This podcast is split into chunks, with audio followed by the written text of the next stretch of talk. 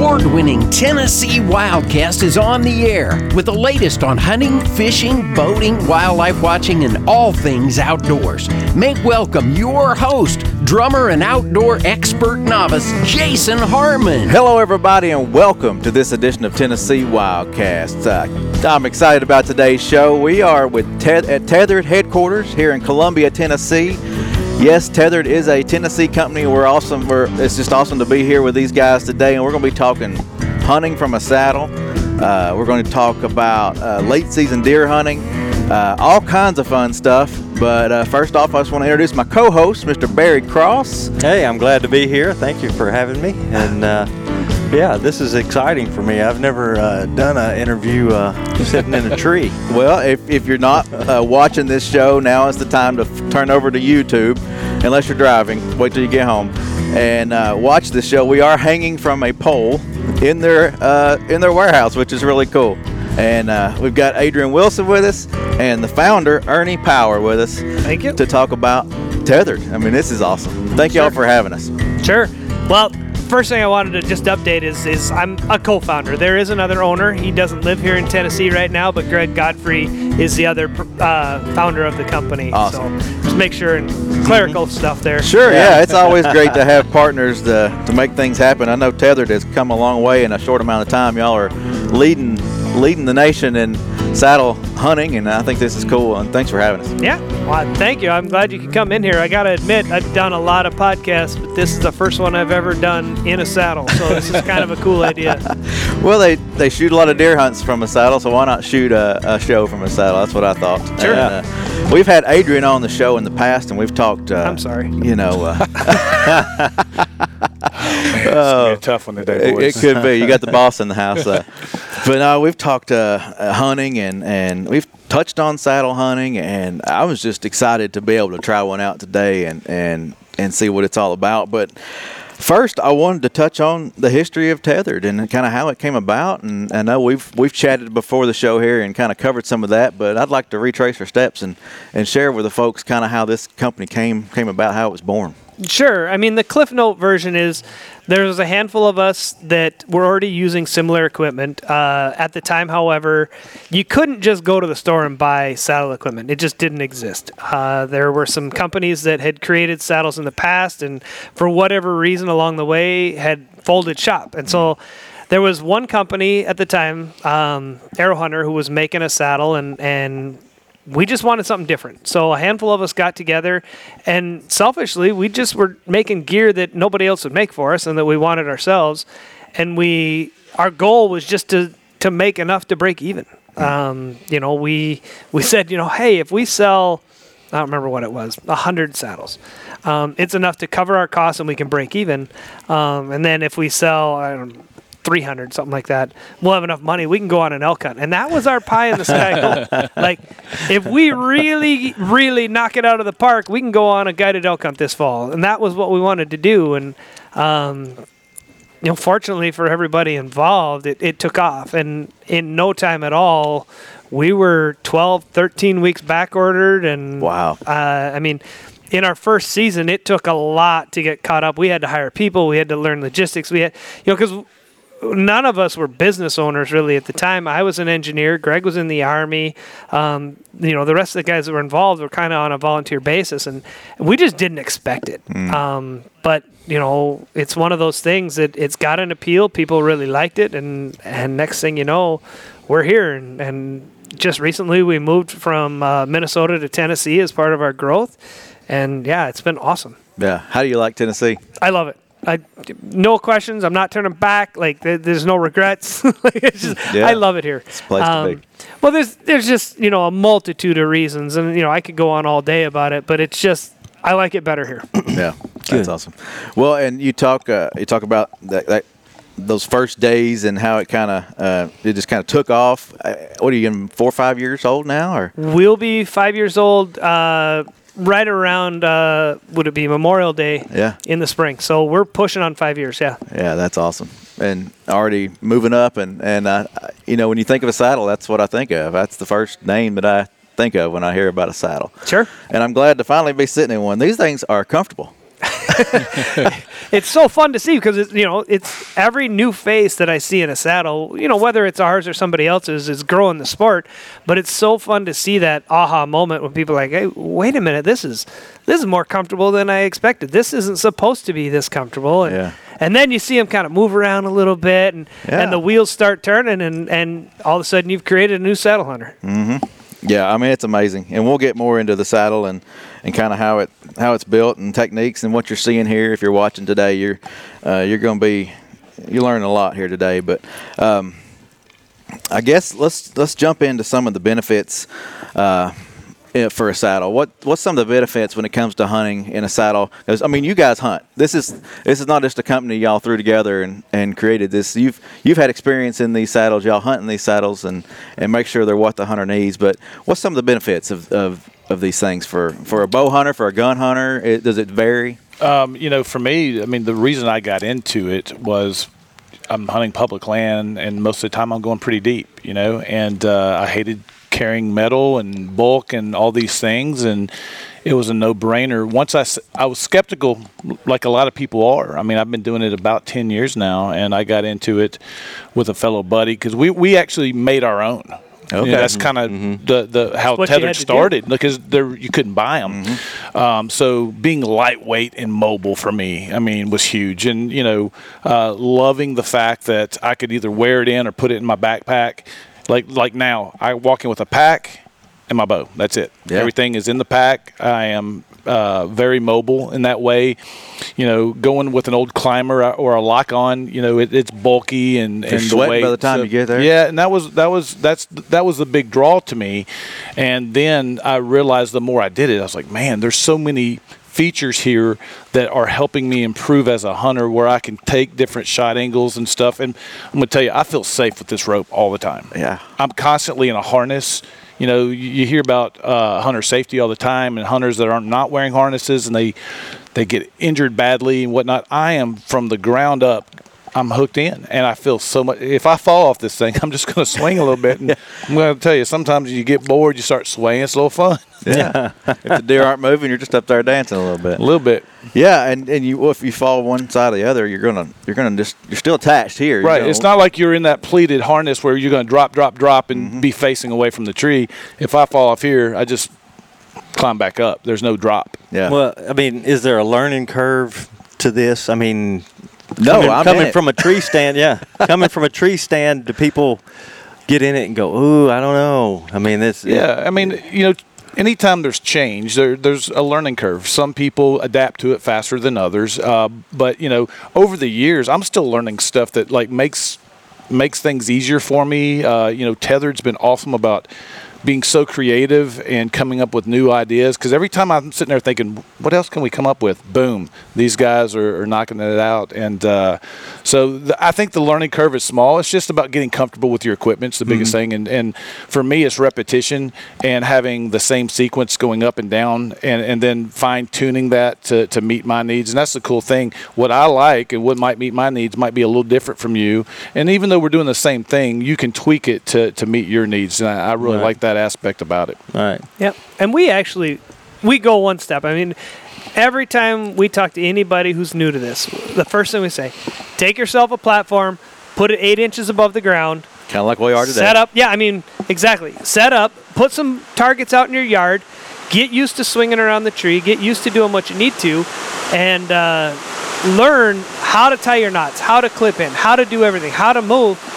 Do it in the daylight in your backyard. Take some shots at weird angles. Get used to all that stuff. Because the last place you want to be learning how to do this is in the dark, 20 feet up in the air. Yeah, yeah. Get to where you're comfortable with it, eight inches off the ground, and then doing it at 20 feet should be second nature. Yeah, it's just like any tree stand. I mean, as a hunter growing up, I didn't start with a climber at 20 feet, you know, in the dark. You know, you practice in the yard before you get out Sure. there. It's just kind of the same thing, and uh, uh, it's it's just amazing. Now, Ernie, you uh, we were talking before the show. You used to do tree trimming, is that right? Is some of that technology Absolutely. in in this system that you've created? It is. Um, yeah, I mean, I, I've done a, a, a jack of all trades kind of Yeah. along the ways, but uh, uh, one of the things I did do is I was a utility line tree trimmer.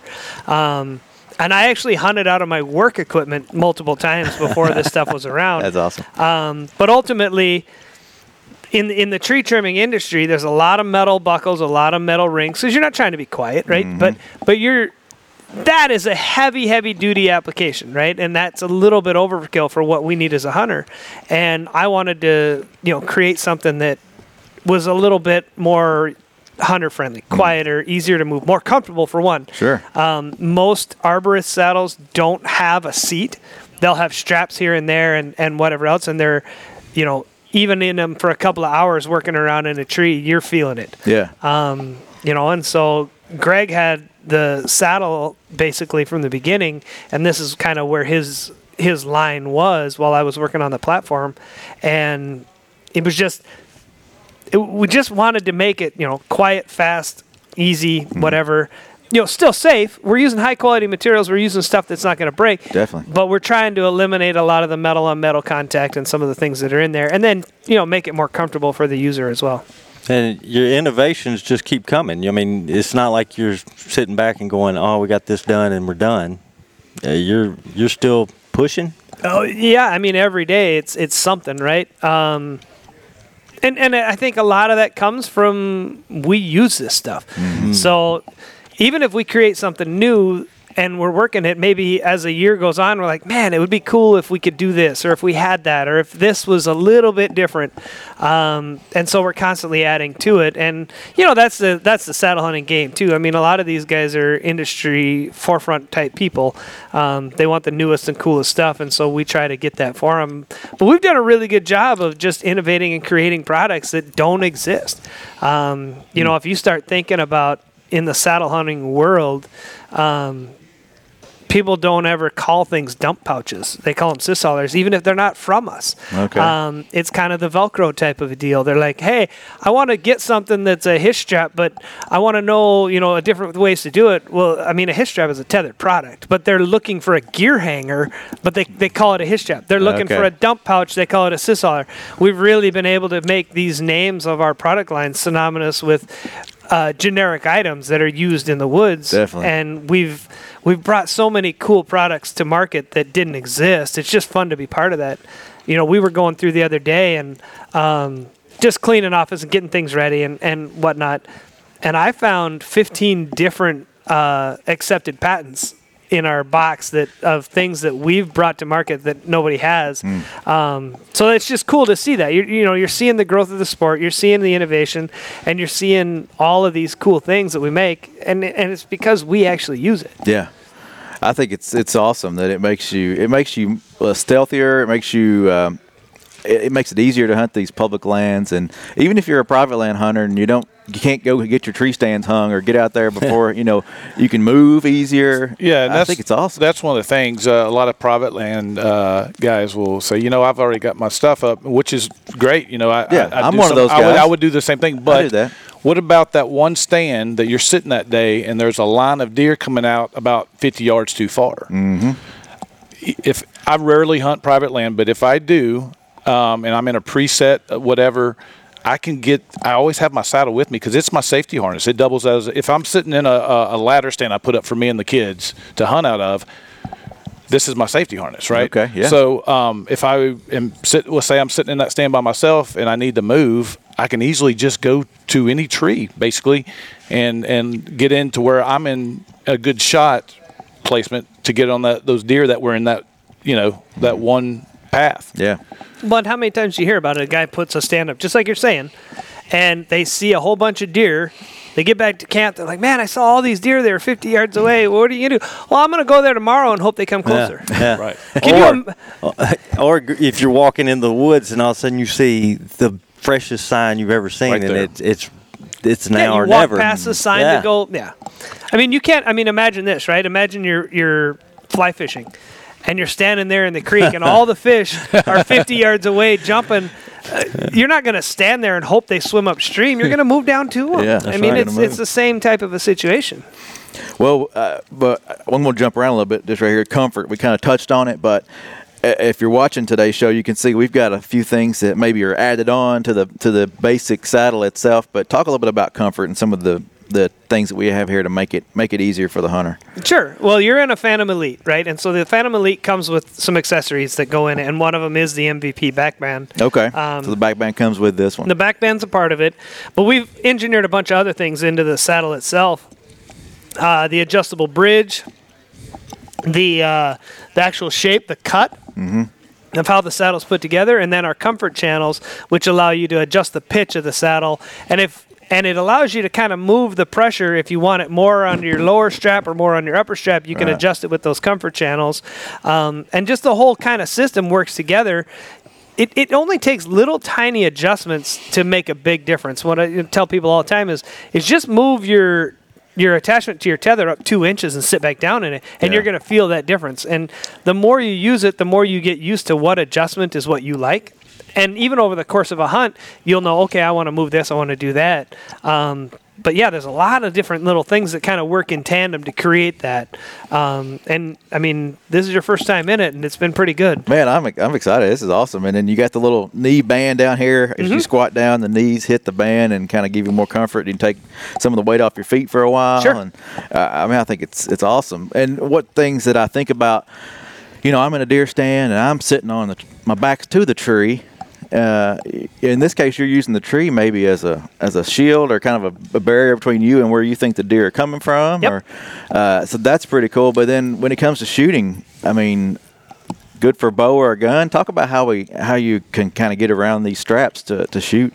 Yeah, I mean it's going to be hard to show right now. We're looking like a jungle gym here with the tree. But basics, you know. Um, but in a tree this size, I can easily pivot my feet or pivot my hips and get around to where I can take a shot in any direction. Yeah. Now some shots are easier than others, right? This I'm a lefty, so for me all this is easy. If it's anywhere in this area, I don't even have to really move. I can make small movements get into it, mm. but I can get over here, and that's where when you have the the situation where your back's against a tree in a tree stand.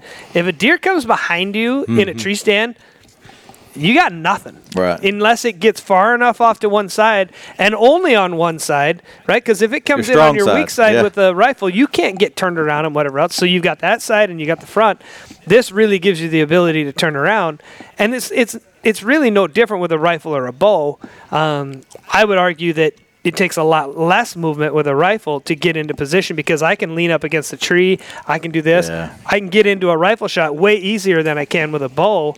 Um, And a lot And- of a lot of guys will use this the tether as a rest for the rifle too, so you're not freehanding it. But Yep. like he showed you, you can you brace it against the tree or use your tether and whatnot. So it's definitely bow and rifle friendly. Yeah, I think that's awesome. It, it you got a lot of advantages here. Like you know, if you're sighting in a gun or shooting, hey, walking through the woods, you're going to use that pole as or a tree as a as a rest. You're not going to shoot freehand most of the time. So Yeah. this this gives you a lot of options.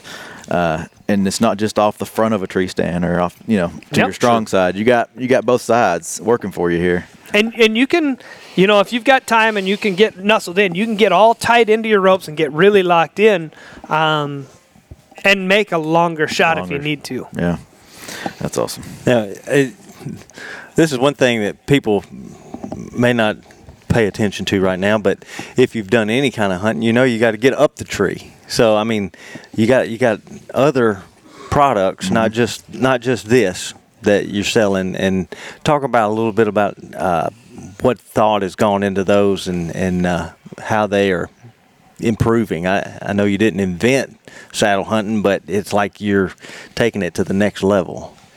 Well, and, and our mission is always to make you as a hunter, you know, faster, more efficient, and a better hunter, lighter, faster, etc. Right? Um, and our mission also as tethered was to be the one-stop shop for everything that you need. Um, now it's taken some time to get there. You know, over the years we've had to add product lines and etc. along the way. But yeah, so climbing sticks were part of that mission from the beginning to be able to get up the tree, and that's where we came up with our our two uh, climbing stick lines. We've got our one sticks, which are famous for just being the lightest stick on the market. Um, you just can't touch them. They're twenty percent lighter than anything else up? on the market. Yep. Oh, yes. Yep. incredible. And they're, and they're sitting right at a pound. They may be a few grams over, but I mean they're they're lighter than anything else you're going to see there.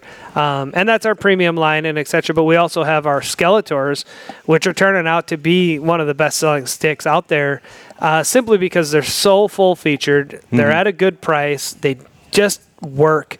They've been a great stick, and that's that's been a real nice thing for us. And um, it's just we'd like to offer, you know, a premium line, and, and I don't want to call it a budget line, but one that's a little more reasonably priced, um, so that you have options as a consumer. And you're constantly looking at weight, I guess. Yeah, I mean, weight's always a big one, right? I mean, Greg came from the ultralight hiking world. Um, for me, weight isn't as big a deal as bulk. I don't like stuff that just takes up a lot of space.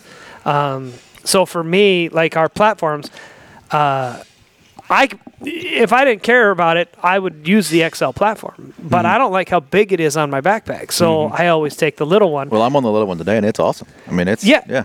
Yeah, and it's and it's not because of the weight because I don't care about the weight. For me, it's the bulk. But for a lot of people, I mean, gram weenies exist out there. Don't raise your hand, Barry. well, and, and what's the lifespan on these things? Uh, you know, a lot of people say you know, harnesses, if you fall from them or use them uh, for multiple years, that they need to be thrown out or get a new one. But what's the lifespan on a, on a saddle, or is there is there a lifespan expectancy?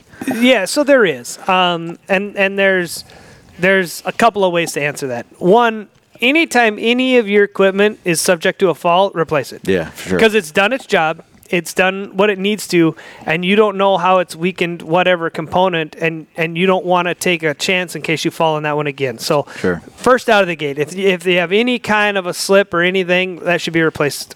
That's just a bar a regular rule.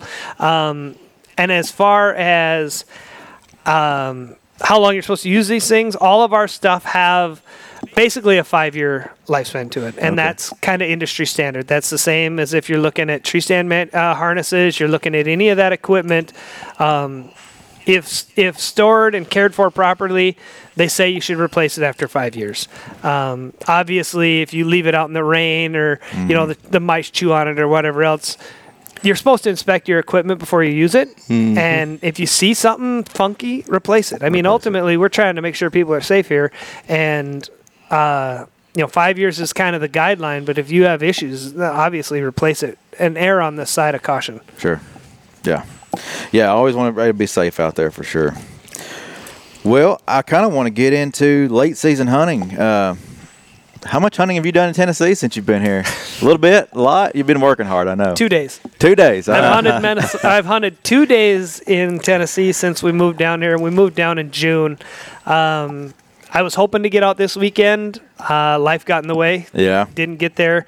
Um, you guys run a really long rifle season compared to what I'm used to in Minnesota. So Tennessee's the place to be. yeah, I'm, so I'm looking forward to getting out there and getting some time where I can, you know, just get out for an afternoon or something. Um, and and my favorite part is it's not cold here. Um, coming down from Minnesota, by this time, by, basically, You're ice fishing. well, yeah. When Thanksgiving comes along, I hide in my house and don't come out till Easter because it. I just hate the cold, and so once Thanksgiving comes along and I finish up my Wisconsin rifle season, I'm kind of done for the year. But here in Tennessee, I mean, it's 70 degrees today, Yeah, so yeah, there's a- a, lot we can do. a little wet this week, and it's been uh, it's warmer. It's strange temperatures right now, but the the deer season, the gun season runs through January 8th. If you're hunting in Unit L, you've got the private lands only opportunity for antlerless deer. That's 9 through the 13th, January 9th through the 13th.